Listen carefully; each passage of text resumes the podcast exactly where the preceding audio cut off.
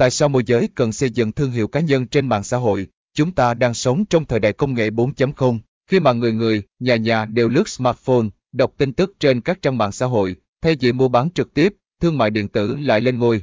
Gần đây, doanh nhân Phương Hằng đã trở thành hiện tượng mạng xã hội nhờ việc livestream vạch trần showbiz Việt. Thậm chí, vị siêu này còn phá vỡ kỷ lục người xem livestream ở cả nền tảng Facebook lẫn YouTube. Nhiều câu nói của bà trở thành trending, mà đi đâu cũng thấy người ta share, ghi caption. Trước đây, nhiều người chắc không biết bà Phương Hằng là ai, nhưng giờ mạng xã hội, giờ ai chả biết đến bà. Thế mới nói, việc xây dựng thương hiệu cá nhân trên mạng xã hội là việc làm rất cần thiết, kể cả môi giới bất động sản cũng cần biết đến và cần làm. Vậy làm thế nào để làm được điều này Gia Phúc? Cách xây dựng thương hiệu cá nhân trên mạng xã hội. Một, đầu tiên, nên xác định, lựa chọn và chỉ nên tập trung vào một nền tảng.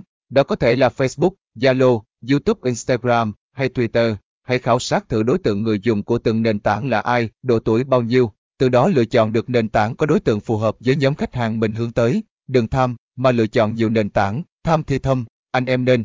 Nhớ rằng việc xây dựng thương hiệu ở một nền tảng đã rất khó và tốn thời gian, tốn tiền bạc rồi, cuốn chi giờ lại chọn đa nền tảng, trừ khi tài chính dư giả, có những ai kẹp riêng, đầy đủ kinh nghiệm, thâm niên chinh chiến thì mới nên ham hữu đa nền tảng hay. Tiếp theo là hãy chia sẻ những nội dung có nhiều muối một chút, giữa hàng trăm, hàng nghìn nội dung trên mạng xã hội, chỉ những nội dung thú vị, mằn mòi, trending mới thu hút sự quan tâm và tương tác của mọi người. Chả ai rảnh rỗi đến mức dành ra vài phút quý giá cuộc đời để đọc và xem một nội dung nhàm chán cả. Những câu chuyện truyền cảm hứng với khách hàng, đồng nghiệp và mọi người trên mạng xã hội là ý tưởng khá hay, thay vì chỉ đăng một căn hộ, kèm hình ảnh, đăng caption về giá, vị trí, hãy cố gắng tìm kiếm hoặc sáng tạo thêm những nội dung thú vị đi kèm. Điều này sẽ khiến mọi người chú ý hơn đến bài viết, qua đó lượng tương tác với bài viết cũng sẽ tăng lên 3. Có thể cộng tác thêm với những đồng đội, anh em khách trong nghề môi giới nhà đất, làm nghề này chắc anh em cũng biết, muốn thành công phải có quan hệ.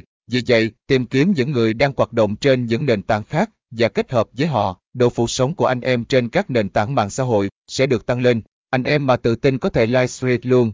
Nhé, đây là phương pháp kết nối mọi người khá là ốp. Các hội nhóm về bất động sản, tham gia và trao đổi, giao lưu cũng là một cách tốt để tiếp cận và tăng độ phủ sống cho bản thân. Càng nhiều mối quan hệ trên mạng xã hội thì phát triển thương hiệu cá nhân thông qua đó càng dễ dàng. Phát triển thương hiệu cá nhân vừa tăng độ phủ sống lẫn độ uy tín, vừa giúp bán được hàng. Biết đâu thành công, lại trở thành calls, influencer trong nghề môi giới, cũng nên, lúc ý lại tha hồ book job ngoài, vừa tương tương hoa hậu môi giới, vừa kiếm tiền nhờ có thương hiệu cá nhân, tiền cả đôi đường hen.